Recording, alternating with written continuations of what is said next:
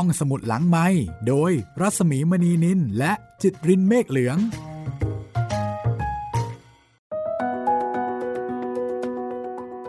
สวัสดีค่ะ กลับมาพบกันอีกเช่นเคยนะคะ กับห้องสมุดหลังไม้พบกับเราสองคนที่นี่ไทย PBS Podcast ค่ะ สวัสดีคุณจิตริน สวัสดีครับพี่มีครับ วันนี้เป็นตอนที่ 3 เนาะเป็นตอนที่ 3 ใช่ อาณาจักรปลาทองนะครับ ของคุณถนัดกิจปีนินทรีซึ่งเป็นหนังสืออ่านนอกเวลาของกระทรวงศึกษาธิการ เมื่อไม่อยากจะเอ่ยเนาะว่ากี่ปีมาแล้ว ก็ออกมาปี 2520 ค่ะ ก็ลองหักลบดูนะคะ ว่าถึงปัจจุบันหนังสือเล่มนี้มีอายุแค่ไหน มากกว่าใครหลาย ๆ คนที่กำลังติดตามฟังรายการค่ะ เราก็จะมาติดตาม ชีวิตของบรรดา ลูกประสิงทั้ง 50 ตัวใช่ไหม ที่มาอยู่บ้านคุณทวีเกียรติ จริง ๆ แล้วปลานี่ ถ้าเลี้ยงหลายพันแต่เลี้ยงไม่ถูกลักษณะนี่น่าจะมีเจ็บป่วยล้มตายกันไปบ้าง อันหนึ่งนะ ถ้าเกิดว่าตามนี้ก็แสดงว่าปลาเนี่ยไม่มีความรู้ในเรื่องของเพศศึกษานะ ยังไม่รู้ว่าตัวไหนตัวผู้ตัวไหนตัวเมียอ๋อใช่ใช่ต้องให้ปลาพันธุ์อื่นมาบอก ใครที่เลี้ยงปลาเนาะ อ่านเรื่องนี้หรือว่าฟังเรื่องนี้นี่น่าจะถูกใจเป็นพิเศษ เห็นภาพเลยค่ะ สมัยก่อนอพ่อผมก็เคยเลี้ยงนะครับ ปลาสิงหัววุ้นเนี่ยปลาทอง แต่ว่าก็ตอนพอย้ายบ้านมาก็ไม่ได้เลี้ยงแล้วครับ เพราะว่าชุดเก่าที่เอามามันแก่ตายกันหมดแล้วครับ แต่ไอปลาสิงหัววุ้นเนี่ย มันก็แล้วแต่คนชอบเนาะใช่ บางคนก็อาจจะบอกว่า แปลกๆตรงหัวเหมือน มีก้อนๆอะไรอยู่ ใช่ใช่ใช่พี่รู้สึกว่ามันเป็นปลาที่รูปร่าง แปลกๆเหมือนกับ มันมีความผิดปกติบนหัวของมันเนะ่ยเหมือนเป็นเนื้องอกอะ่ะแต่ว่ามันถือเป็นเรื่องที่ดี และยิ่งวุ้นใหญ่ ๆ วุ้นเยอะๆโอ้โหอันนั้นนี่ถือเป็นลักษณะเด่นเลย ถือว่าเป็นใช่ยิ่งแพงปลาที่สวยแพงนะคะจุดที่น่าสนใจอีกจุดหนึ่งก็คือชีวิตของนายฮงด้วยนะ เอ๊ะนายเฮงขออภัย ครอบครัวของนายเฮงอะมีนางทองย้อยเป็นภรรยาใช่ไหมแล้วก็มีลูกๆอีกหลายคน แต่ที่น่าสนใจก็คือลูกๆของนายเฮงกับนางทองย้อย ดูเหมือนว่าจะไม่ค่อยตระหนักในฐานะอันยากจนของตัวเองเนาะแล้วก็ปล่อยให้พ่อกับแม่ทำงานหนักโดยที่ไม่ได้คิดจะมาช่วยเหลือ แล้วก็เหมือนไม่ได้คิดว่าตัวเองยากจนแล้วก็ต้องพยายามที่จะช่วยเหลือพ่อแม่ทำมาหากินไม่เลยแต่ใช้ชีวิตเหมือนกับลูกคนมีตังค์แล้วก็ กดขี่ข่มเหงพ่อแม่ตัวเอง ประมาณนั้น แต่ว่าไม่รู้ว่าตัวละครฝั่งบ้านในเฮงจะกลับมาอีกหรือเปล่านะครับ เพราะว่าตัวละครหลักอย่างพวกพวกพวกปลาของพวกเราเนี่ยย้ายบ้านมาแล้ว อาจจะได้เจอนานๆทีหรือเปล่า นั่นนะสิ จะได้เจอกันอีกไหม ต้องติดตามค่ะ เพราะนี่คืออาณาจักรปลาทองซึ่งได้ย้ายที่มาแล้ว เรื่องราวจะเป็นอย่างไรต่อไป ฟังกันต่อเลยค่ะ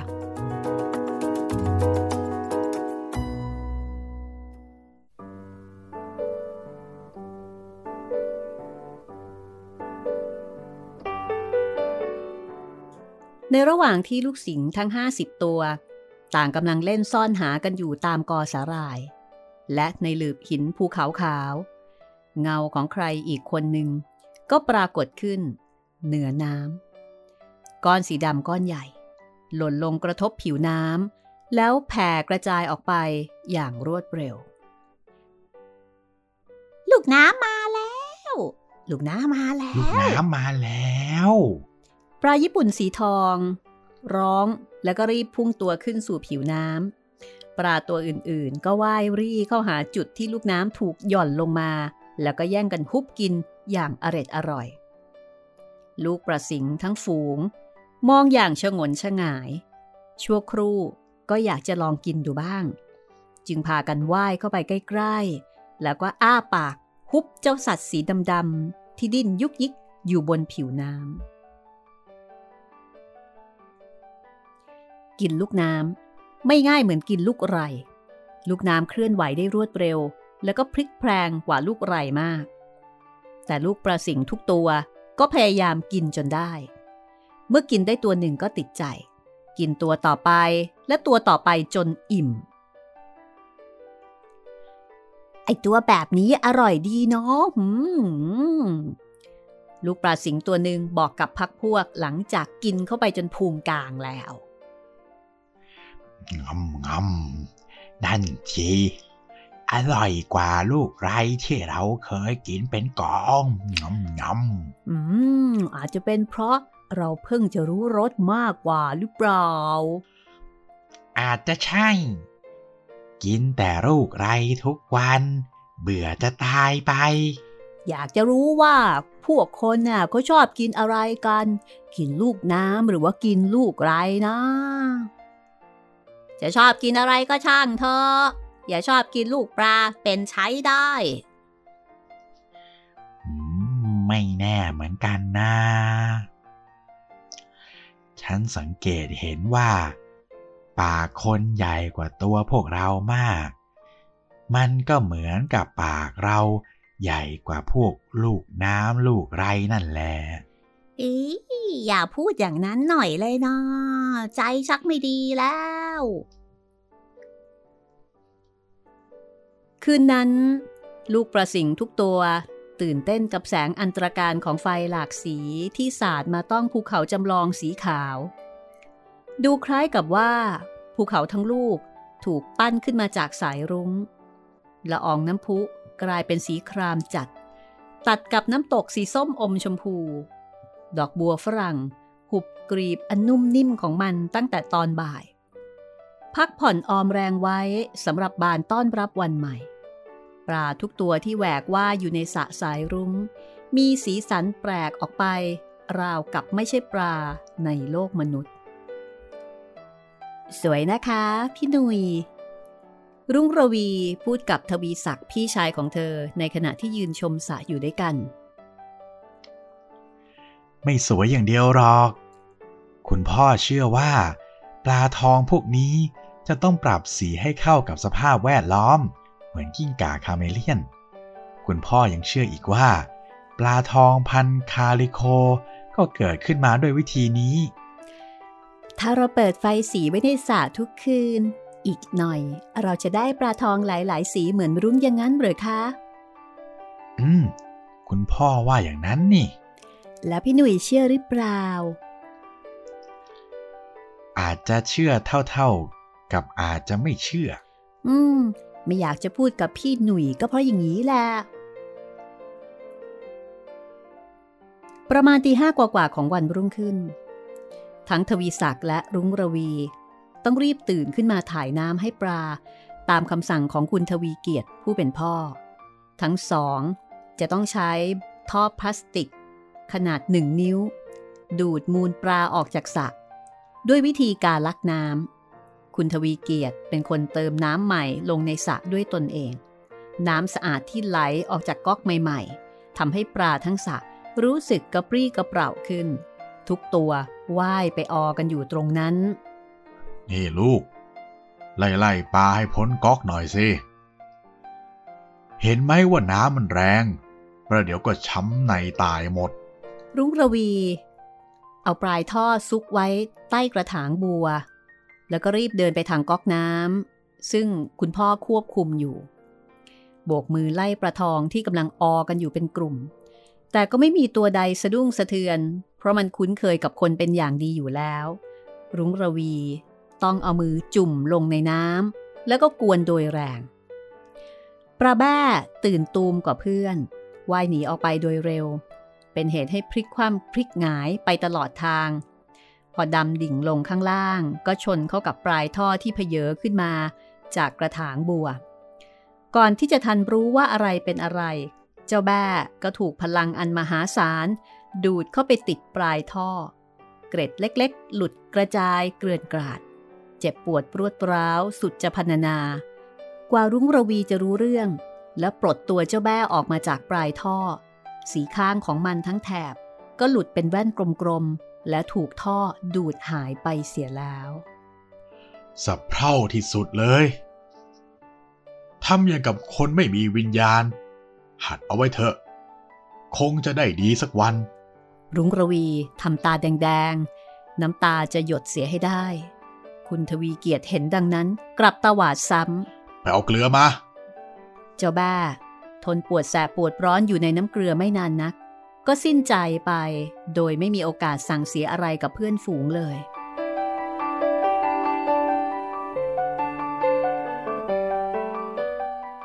ฉันเตือนหลายครั้งหลายหนแล้วว่าอย่าเข้าไปใกล้ ๆ ปลายท่อ แม่เปาพูดขึ้นลอยๆ ในฐานะที่เป็นปลาตัวแรกที่เห็นเหตุการณ์ไอ้แม่มันบ้าๆบอๆอยู่แล้ว ใครๆก็รู้ ตุยพูดครึมครึมหางของมันพิการทำให้เสียการทรงตัว ถึงฉันจะบ้าบอยังไงนะ ฉันก็จะไม่ยอมว่ายเข้าไปใกล้ ๆ ปลายท่อไปอันขาด เคยโดนทีหนึ่งเมื่อครั้งยังเด็ก โอ้ย จะขอจำจนวันตายเลยเอ๊ะ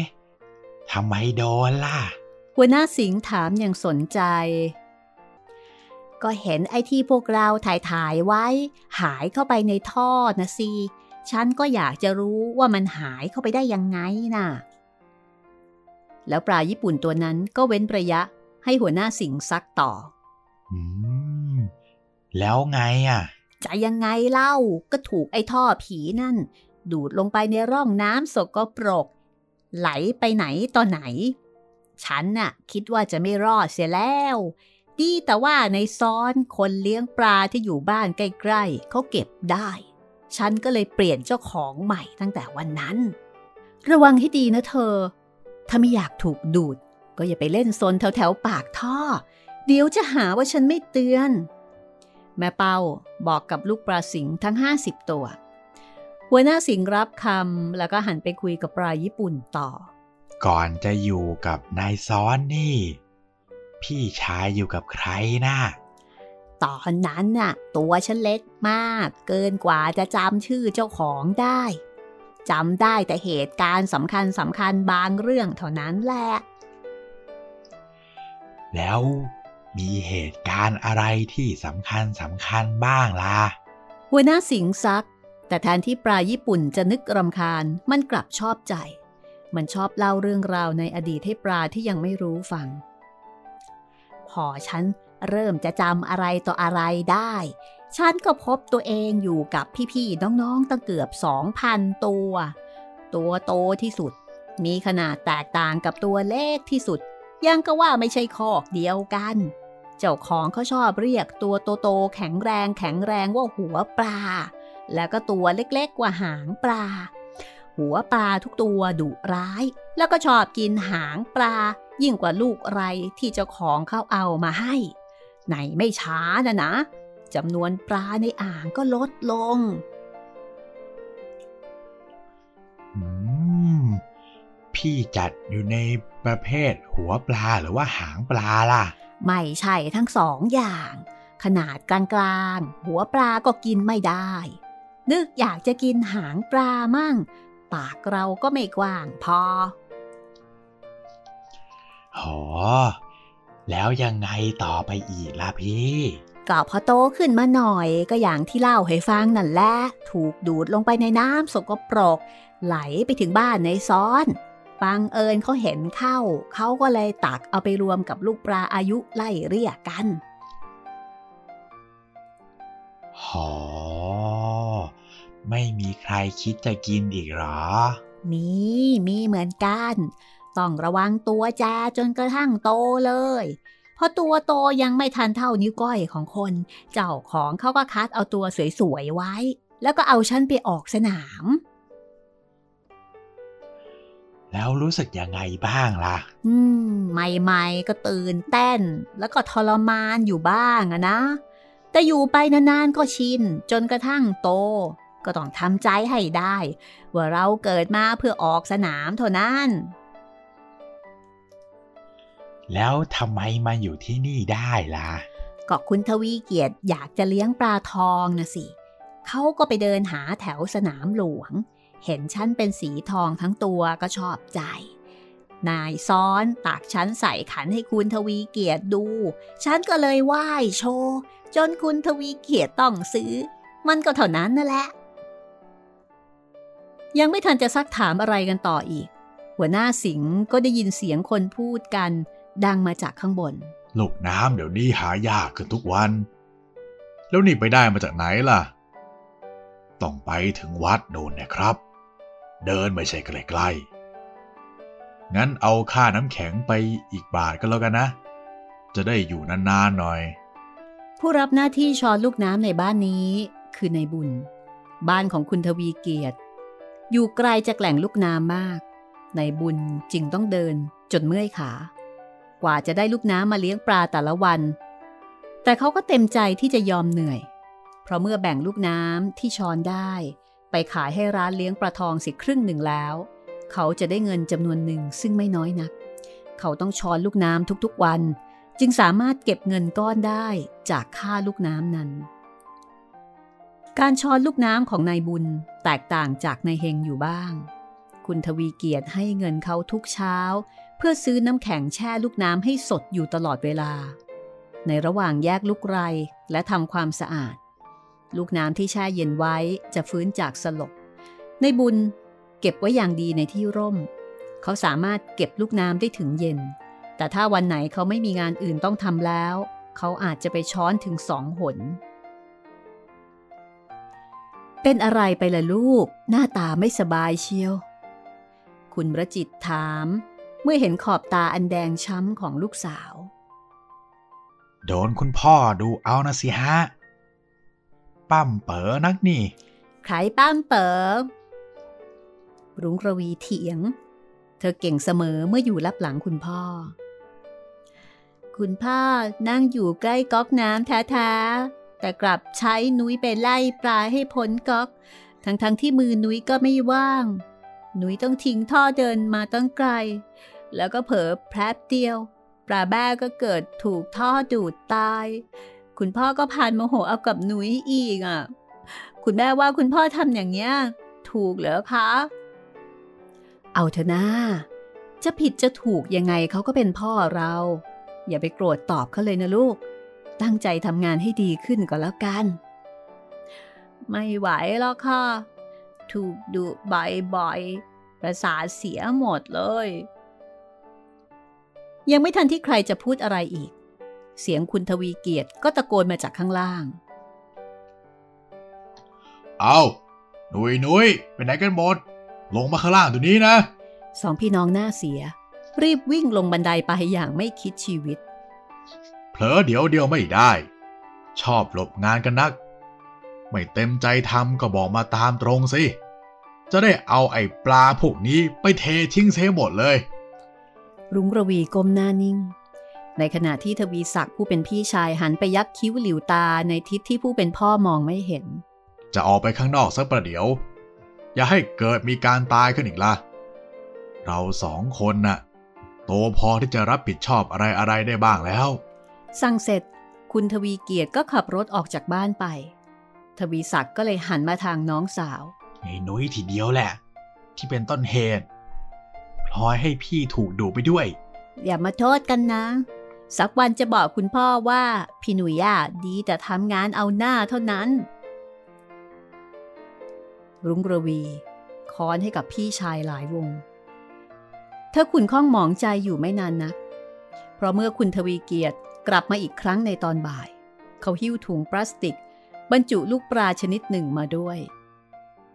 ลูกปลาที่มาใหม่ ตัวกลมๆ มีหลายสี ทั้งขาว เขียว แดง ส้ม ชมพู ด่างแดงขาว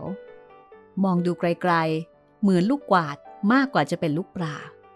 ลูกเกล็ดแก้วในไซเอาไปไว้ในสาสายรุ้งที่สิ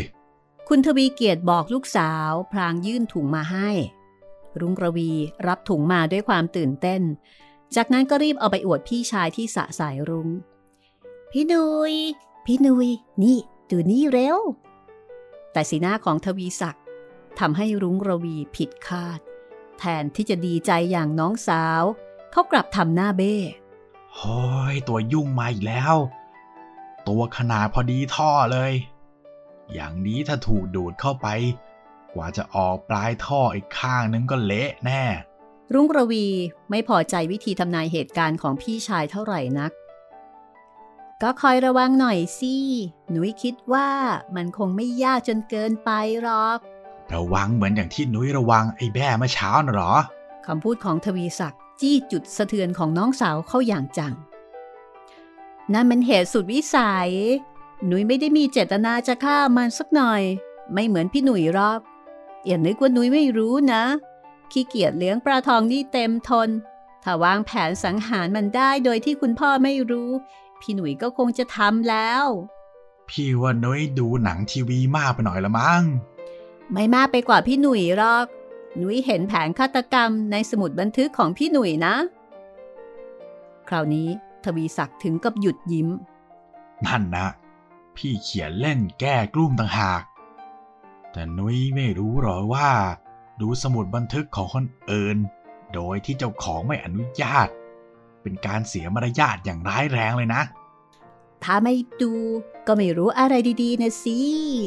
ไม่ได้ดูอย่างเดียวด้วย เวลานี้สมุดบันทึกเล่มนั้นอยู่ที่นุย้ยพร้อมเสมอที่จะเอาไปให้คุณพ่อดูหึไม่เห็นแปลก ถ้านุ้ยคิดว่าจะเอาสมุดเล่มละสองสลึงไร้สาระเล่มนั้นมาขู่พี่ได้แล้วก็เอาเลย จะเอาไปให้คุณพ่อดูเดี๋ยวนี้ก็ได้ เมื่อเห็นพี่ชายไม่สะทกสะท้านกับคำขู่ เด็กหญิงก็เริ่มลังเล เธอค่อยๆ แก้ปากถุงพลาสติกออก เตรียมปล่อยปลาเกร็ดแก้ว ดังที่เคยเห็นในเฮงทำมาแล้ว เป็นเวลาเดียวกับที่คุณทวีเกียรติ อาบน้ำแต่งตัวเสร็จแล้วก็กลับลงมาพอดี ปล่อยปลาแล้วเหรอลูก คุณทวีเกียรติมีอารมณ์ดีขึ้นกว่าเมื่อเช้านี้มาก อ่ายังเลยค่ะคุณพ่อ รุ้งระวีเอามือจุ่มน้ำในถุงครั้งหนึ่ง แล้วจุ่มลงไปในสระอีกครั้งหนึ่ง ตามวิธีตรวจสอบอุณหภูมิของนายเฮง น้ำยังไม่เท่ากันนะคะ อื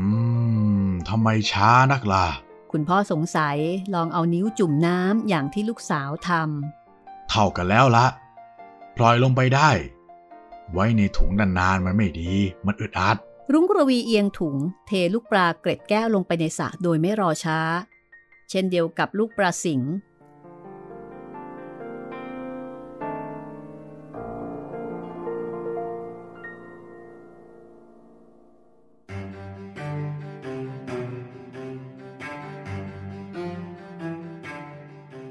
พอลูกปลาเกร็ดแก้ว ถูกปล่อยลงไปในที่กว้าง ต่างก็ว่ายกันจนสุดแรง แต่ในไม่ช้า พวกมันก็แยกย้ายกระจัดกระจายกันออกไปตัวละทิศละทาง ไม่รวมตัวกันเป็นฝูงอย่างปลาสิงเอ๊ะทำไมแยกกันอยู่นะหัวหน้าสิงห์ถามลูกปลาเกร็ดแก้วสีขาวตัวหนึ่งที่ว่ายน้ำผ่านมาแทนที่ลูกปลาเกร็ดแก้วขาวตัวนั้นจะยอมตอบโดยดี กลับย้อนถามหัวหน้าสิงห์ฉันกำลังจะถามเธออยู่พอดีว่าทำไมจะต้องไปไหนมาไหนเป็นฝูงๆด้วย มันเป็นเรื่องของความสามัคคี เราเป็นพวกเดียวกัน ไม่ควรจะแยกจากกัน ได้อะไรก็ได้ด้วยกัน เป็นอะไรก็ควรจะเป็นด้วยกัน หัวหน้าสิงห์ตอบ ฉันว่าพวกเธอขี้ขลาดมากกว่า พวกเราเนะ่ะไม่ชอบรวมกลุ่มกันตั้งแต่เกิด เพราะนอกจากจะแสดงความอ่อนแอแล้ว ยังจะแสดงความโง่อีกด้วย อ่อนแอยังไง โง่ยังไง ก็ลองคิดดูให้ดีๆก่อนแล้วกัน สมัยนี้พวกเราไม่ต้องอยู่ตามแม่น้ำลำธารเหมือนอย่างต้นตระกูลของเราแล้ว เราได้รับการเลี้ยงดูอย่างดีจากมนุษย์ตั้งแต่เกิด พ่อแม่ของเราก็แทบจะไม่มีบทบาทอะไรเลย นอกจากคอยออกไข่ให้เท่านั้น พวกเราก็เหมือนกัน เหมือนเวลาที่เราโตขึ้น วางไข่ได้ เราก็ไม่ต้องคอยระวังรักษาเอง มนุษย์ดูแลให้โดยตลอด เป็นผู้จัดการให้เราตั้งแต่เกิดจนตาย แล้วพวกเธอยังจะคิดรวมหัวสู้กับใครไม่ทราบ คิดหรอว่าอยู่กับมนุษย์แล้วจะไม่มีอันตรายนะ แล้วเธอคิดหรือว่า จะรวมหัวป้องกันอันตรายที่เกิดจากมนุษย์ได้หึ เฮ้ย เธอนี่ยิ่งพูดยิ่งฟังไม่รู้เรื่อง ผู้ใหญ่ของเธออะน่ากลัวจะไม่เคยเล่าอะไรให้ฟังเลยสิท่าทำไมจะไม่เล่าล่ะ ผู้ใหญ่ของฉัน เล่าเรื่องออกสนามให้ฟัง ฉันว่าเธอไม่เคยรู้เรื่องนี้หรอก น้อยไปสิ ไม่เคยรู้ โอ้ยขำ ฉันรู้เรื่องการออกสนามดีเท่าๆกับที่รู้ว่า เวลานี้น่ะ ตามเนื้อตามตัวของฉัน มีเกร็ดอยู่กี่เกร็ด สีหน้าท่าทางของเกร็ดแก้วน้อยทำให้หัวหน้าสิงคิดว่าควรจะเลิกพูดกันได้แล้ว หัวหน้าสิงก็เลยว่ายไปซุกอยู่ในถ้ำถ้ำหนึ่ง ของภูเขาจำลองเพื่อสงบสติอารมณ์นางเกร็ดแก้วตัวนั้นทำให้โมโหเหรอ ญี่ปุ่นสีทองว่ายเร่เข้ามาถามหัวหน้าสิงเฮ้ย ฉันก็พยายามข่มใจอย่างที่สุดแล้วนะ อย่าไปถือสาหาความมันเลย ลูกปลาคอกในทรายอย่าแก่แดดอย่างนี้ทุกตัวแหละฉันรู้ดี สิงห์นักเรียนได้เรียนรู้อะไรอีกหลายอย่าง เป็นต้นว่าในเช้าวันต่อมา ลูกสิงห์ทั้งคณะต้องประหลาดใจมาก เมื่อเห็นแม่บางว่ายรอบกอบัวอย่างกระวนกระวาย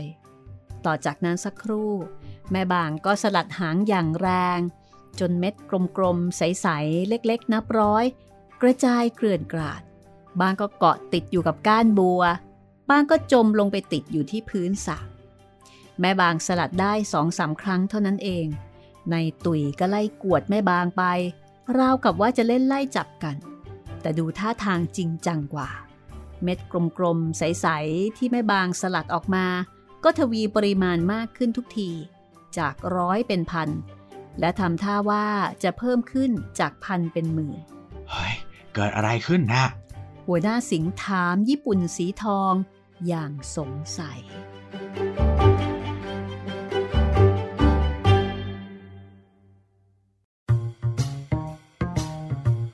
ห้องสมุดหลังไม้โดยรัสมีมณีนินและจิตรินเมฆเหลือง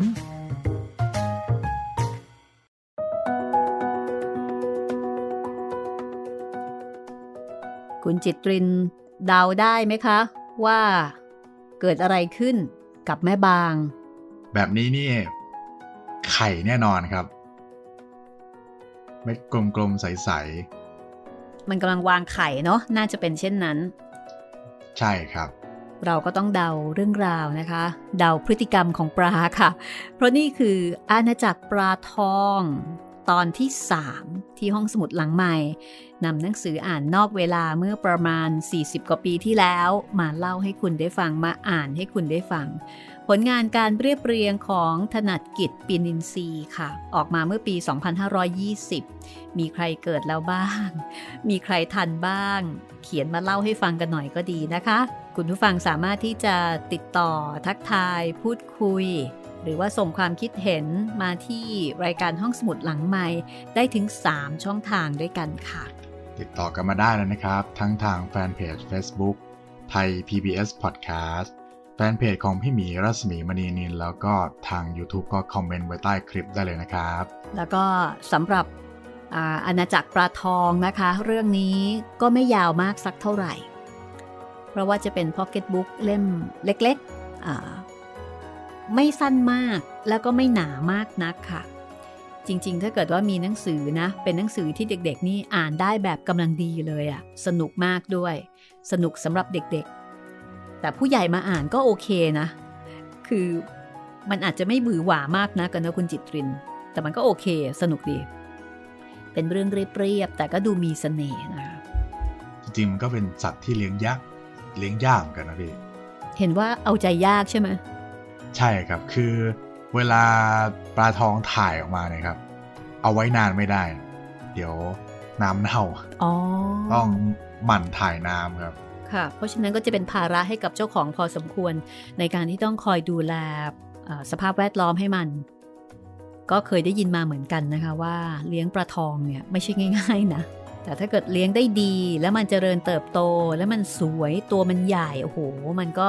คงเป็นความชื่นอกชื่นใจของคนเลี้ยงโหตอนตอนวุ้นมันโตโตๆหรือว่าสีมันส้มส้มสดสดๆนี่โอ้โห ใช่ไหมภูมิใจอะ สวยมากอ่าใช่ครับค่ะ แล้วก็จะมีอาหารปลาบางชนิด ที่มันสามารถจะเพิ่มวุ้นได้ เพิ่มสีได้ เพิ่มสีเพิ่มวุ้นอะ จะว่าไปหัวหน้าสิงห์เนี่ยก็เป็นคนที่ใฝ่เรียนรู้นะ หมายถึงว่าเขาก็เป็นคนเออไม่ใช่เป็นคนขออภัย เป็นเป็นปลาปลาครับเป็นปลาที่ช่างสังเกต แล้วก็อยากรู้อยากเห็นชอบสำรวจโลก แล้วก็ชอบตั้งคำถามใช่ไหมเหมาะแล้วที่จะเป็นหัวหน้าอ่าเป็นหัวหน้าหัวหน้าก็ต้องมีการเสาะแสวงหาความรู้มากหน่อยนะคะ เดี๋ยวเราไปต่อกันเลยค่ะคุณจิตเรนนะคะ กับการเรียนรู้อของพี่สิงห์เขานะของหัวหน้าสิงห์เนี่ยแล้วก็รวมไปถึงบรรดาลูกน้องสิงห์ทั้งหลายด้วย เรื่องราวจะมีประเด็นอะไรที่น่าสนใจในอาณาจักรปลาทอง หรือว่าในอาณาจักรนี้จะเกิดอะไรขึ้นอีกบ้าง ติดตามกันต่อได้เลยค่ะ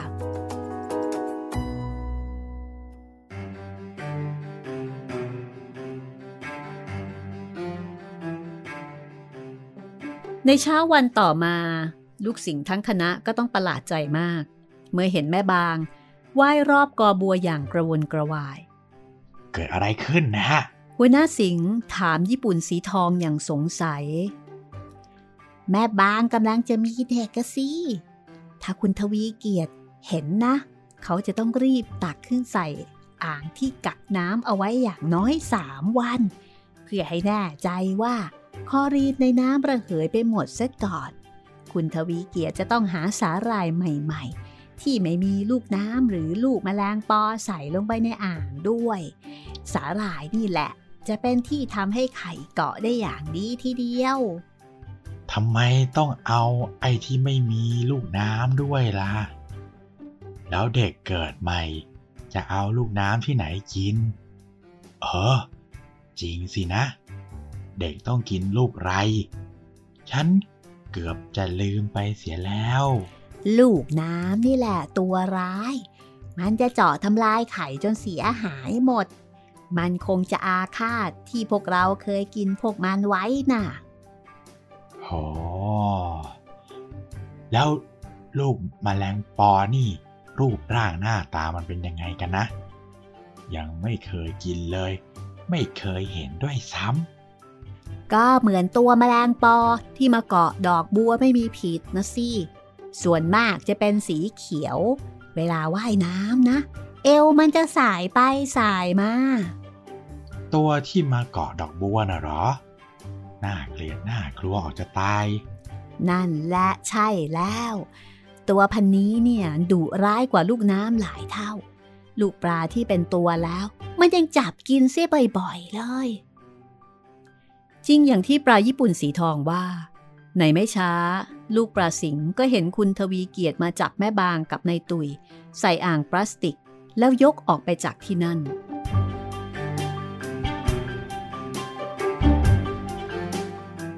วันเวลาผ่านไป ผ่านไปอย่างรวดเร็วสำหรับบางคน แต่ช่างเชื่องช้าสำหรับปลาที่ได้แต่ว่ายน้ำแล้วก็กินลูกน้ำตลอดวัน ระบบถ่ายน้ำอย่างดีเยี่ยมของคุณทวีเกียรติทำให้ลูกปลาสิง ลูกปลาเกร็ดแก้ว และลูกปลาพันแปลกๆ ใหม่ๆ ที่ในเฮงอุตสาไปเสาะหามาไว้ ในสะสายรุง้ง เติบโตขึ้นอย่างรวดเร็ว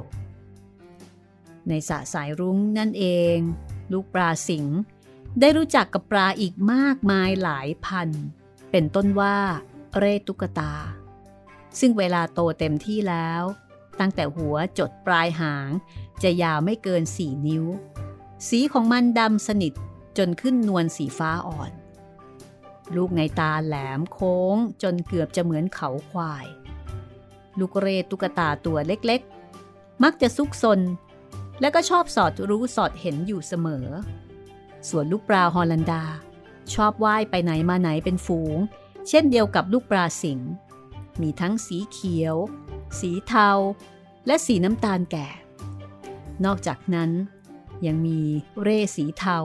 และสีน้ำตาลแก่ ที่ในเฮงได้จากการผสมระหว่างปลาเร่กับปลาฮอลันดาสีต่างๆ อีกด้วย ปลาเหล่านี้ทำให้สะสายรุ้งชักจะคึกคักขึ้นมาเตือนเศษที่ผ่านไปในช่วงระยะเวลาที่เกิดการเปลี่ยนแปลงขึ้นหลายอย่าง ภายในบ้านของคุณทวีเกียรติ เขาสั่งให้ในบุญ ขุดบ่อดินขึ้นที่บริเวณหลังบ้าน เนื่องจากเห็นด้วยกับคำแนะนำของนายเฮงที่ว่า บ่อดินจะทำให้ปลาแข็งแรงขึ้น คุณทวีเกียรติเลือกปลาพันธุ์ใหญ่ที่ต้องการจะให้เติบโตมากๆ เช่น คัดเร่ใหญ่และฮอลันดาหลายตัวมาลงในบ่อนั้น ขณะเดียวกันก็ซื้ออ่างอีกหลายใบ เพื่อเพาะพันธุ์ปลาเพิ่มขึ้น เพียงเดือนเศษเท่านั้น คุณทวีเกียรติและครอบครัวก็ได้รับความรู้แปลกๆ ใหม่ๆ เกี่ยวกับปลาทองจากในเฮงอีกมากมาย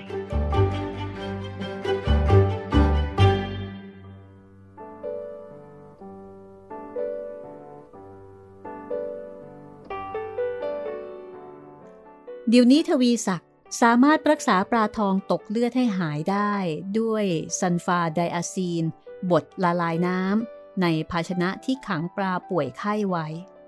รุ้งระวีรู้ว่า คลอรีนที่ปนมากับน้ำประปาเป็นอันตราย เป็นพิษพอจะทำให้ปลาหมดสติ และอาจถึงแก่ความตายได้ในเวลาอันรวดเร็ว วิธีแก้ก็คือต้องเอาดินเหนียวมาละลายน้ำจนน้ำขุ่น ดินเหนียวจะทำให้ปลาทองมีความต้านทานดีขึ้น ภายในเดือนเศษนี้อีกเหมือนกัน ที่คุณทวีเกียรติสังเกตเห็นว่าลูกปลาสิงหลายตัว เริ่มจะมีบางสิ่งบางอย่าง เปลี่ยนแปลงไป บางตัวก็หางลูก จนคล้ายกับส่วนหางของยานอวกาศบางแบบ ที่นำมนุษย์ไปสำรวจโลกอื่น คงจะเป็นเพราะความชะล่าใจว่าเมื่ออยู่ในสระสายรุ้งแล้ว ไม่ต้องออกสนามอีก จึงว่ายน้ำอย่างเต็มที่ บางตัวก็เอวคอดอย่างไม่น่าจะเป็นไปได้ แต่ที่เป็นกันมากที่สุดก็คือ กระโดงที่งอกขึ้นมาอย่างร้อมแรม จะเหมือนปลาฮอลันดาก็ไม่เชิง ที่เป็นเช่นนี้ก็เพราะอ่างที่ในเฮงใช้ผสมปลาสิงนั้น เดิมเคยใช้ผสมปลาฮอลันดามาก่อน ผลที่ได้ออกมาจึงเป็นแบบครึ่งครึ่งกลางกลางทำให้คุณทวีเกียรติ เป็นเดือดเป็นแค้น ถึงกับเอะอะเอตโรเอากับในเฮงในวันหนึ่ง นี่จะว่าอย่างไงกันล่ะนายเฮงทำไมปลาสิงที่นายเฮงเอามาให้ฉัน ถึงได้กลายเป็นอย่างนี้ไปหมดเนี่ยฮะ ไอตัวนั้น เกิดหลังโค้งขึ้นมาอย่างไม่มีปีไม่มีคลุย ไอนี่เอลคดไปได้ยังไงก็ไม่รู้โน่นเห็นตัวโน้นไหม ใครจะนึกว่าหางมันจะบิดไปได้หลายตลบอย่างนั้นนะฮะ คุณทวีเกียรติว่าพรางชี้นิ้วไปยังประทองรูปร่างอัปลักษ์ทั้งหลาย โถโถโถ ผมไม่นึกเหมือนกันครับ ว่ามันจะกลับกลายไปได้ถึงเพียงนี้ ตอนที่ผมเลือกมาให้ท่านนะสวยๆทุกตัว จะให้สาบานกี่วัดก็ได้ เก็บคำสาบานของนายเฮงไว้ แล้วเอาปลาพวกนี้ไปออกสนามโดยเร็วที่สุดเลย ตัวโตๆอย่างนี้คงได้ราคาขึ้นบ้างหรอกเฮ้ย ขี้เกียจเลี้ยงเอาไว้ให้เปลืองลูกน้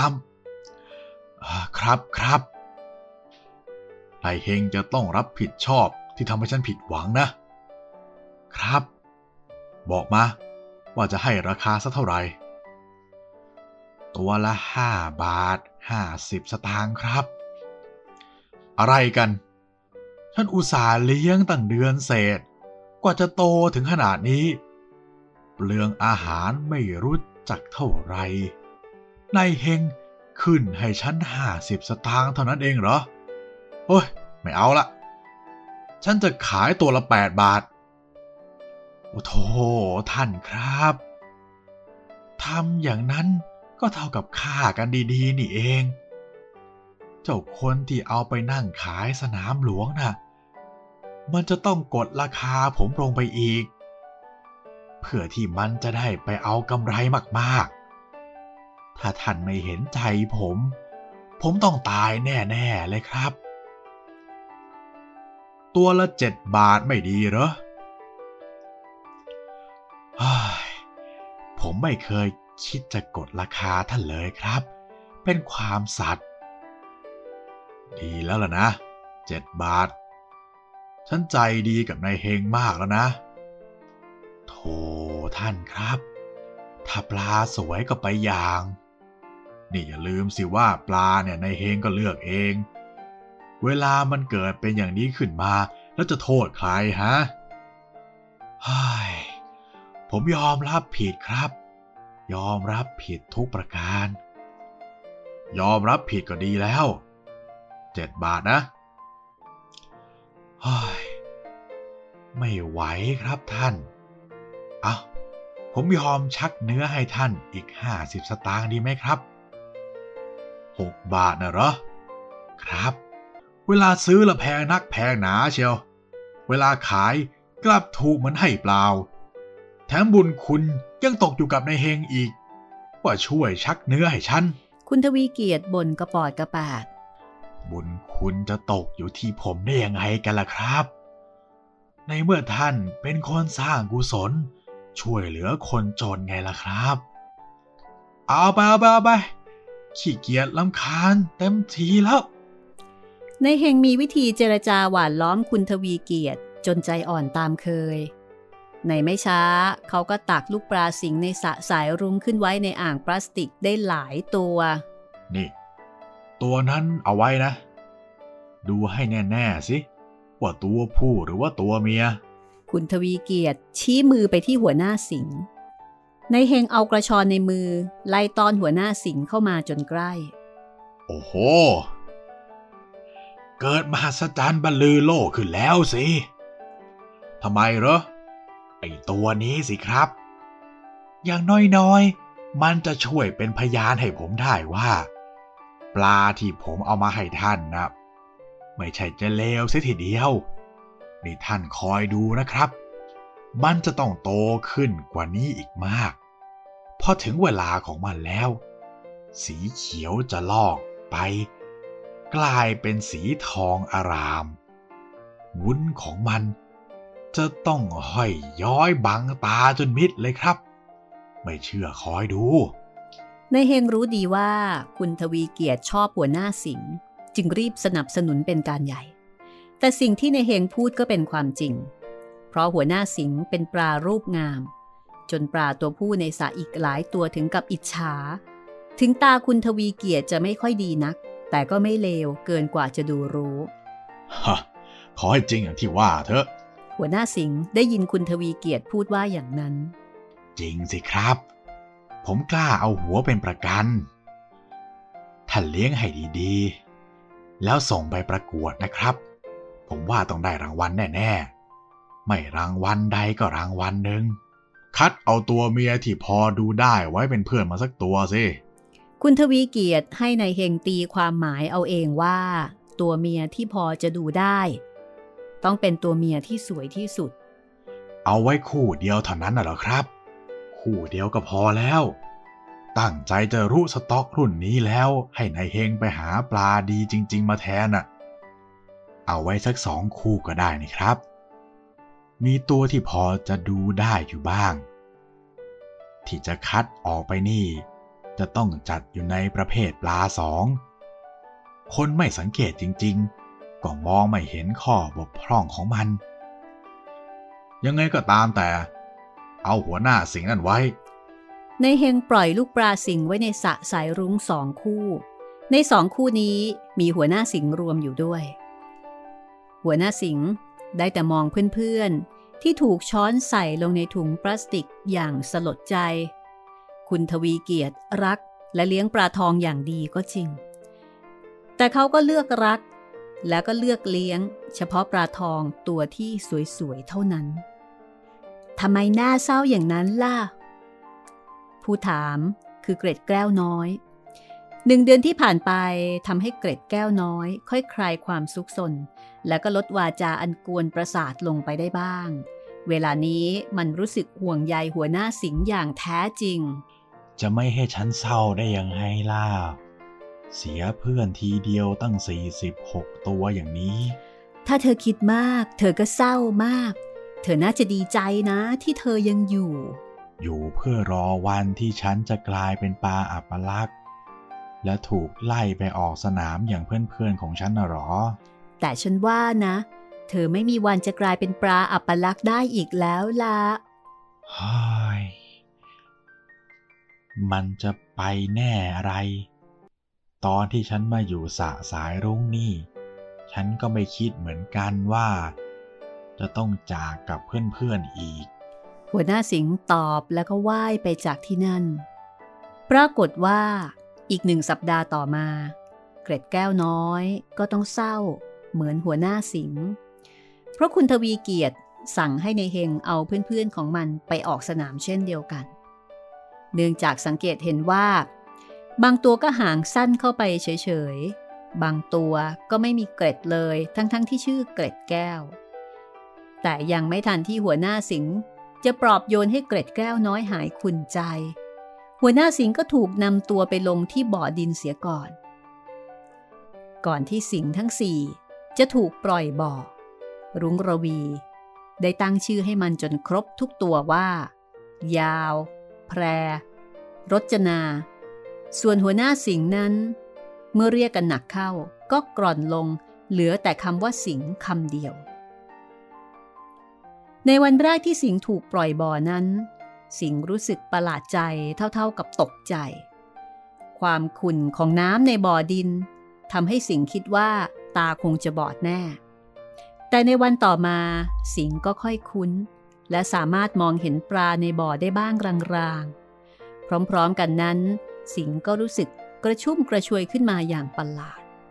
อาจจะเป็นเพราะอำนาจดินเหนียวที่ละลายปนกับน้ำอย่างไรก็ตาม สิงรู้สึกว่า บ่อดิน น่าอยู่กว่าสะสายรุ้งหลายเท่า จนกระทั่งวันหนึ่ง สิงจึงได้รู้ว่าในที่ที่น่าอยู่อย่างบ่อดินนี้ ยังมีศัตรูตัวฉกาจแอบแฝงอยู่ด้วย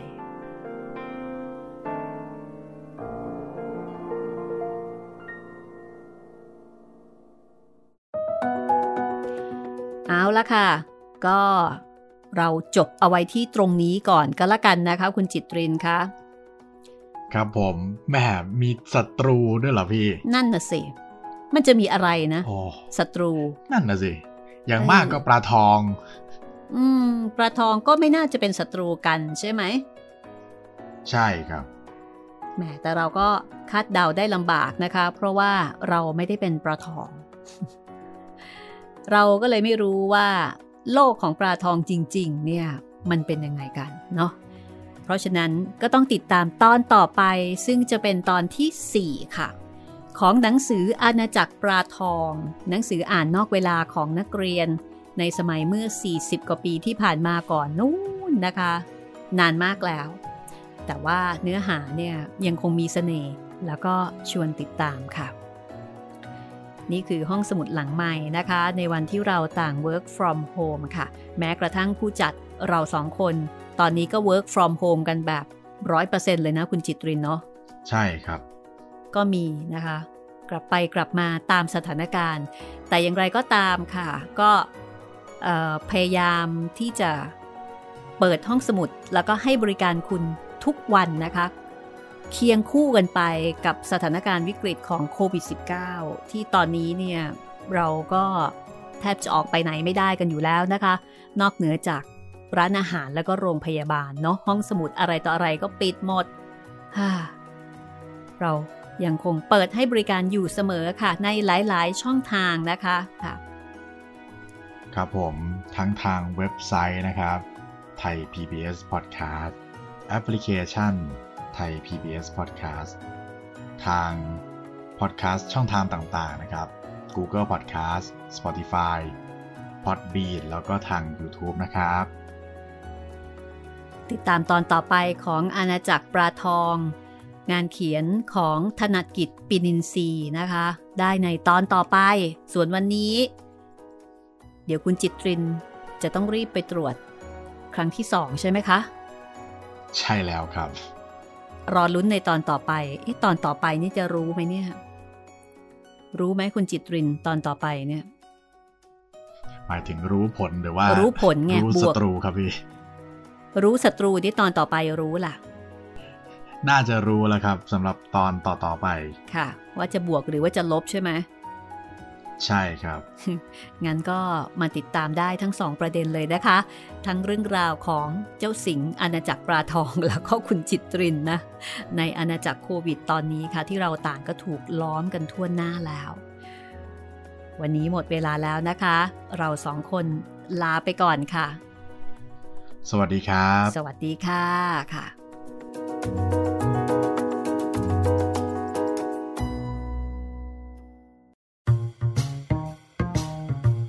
ห้องสมุดหลังไม้โดยรัสมีมณีนินและจิตรินเมฆเหลือง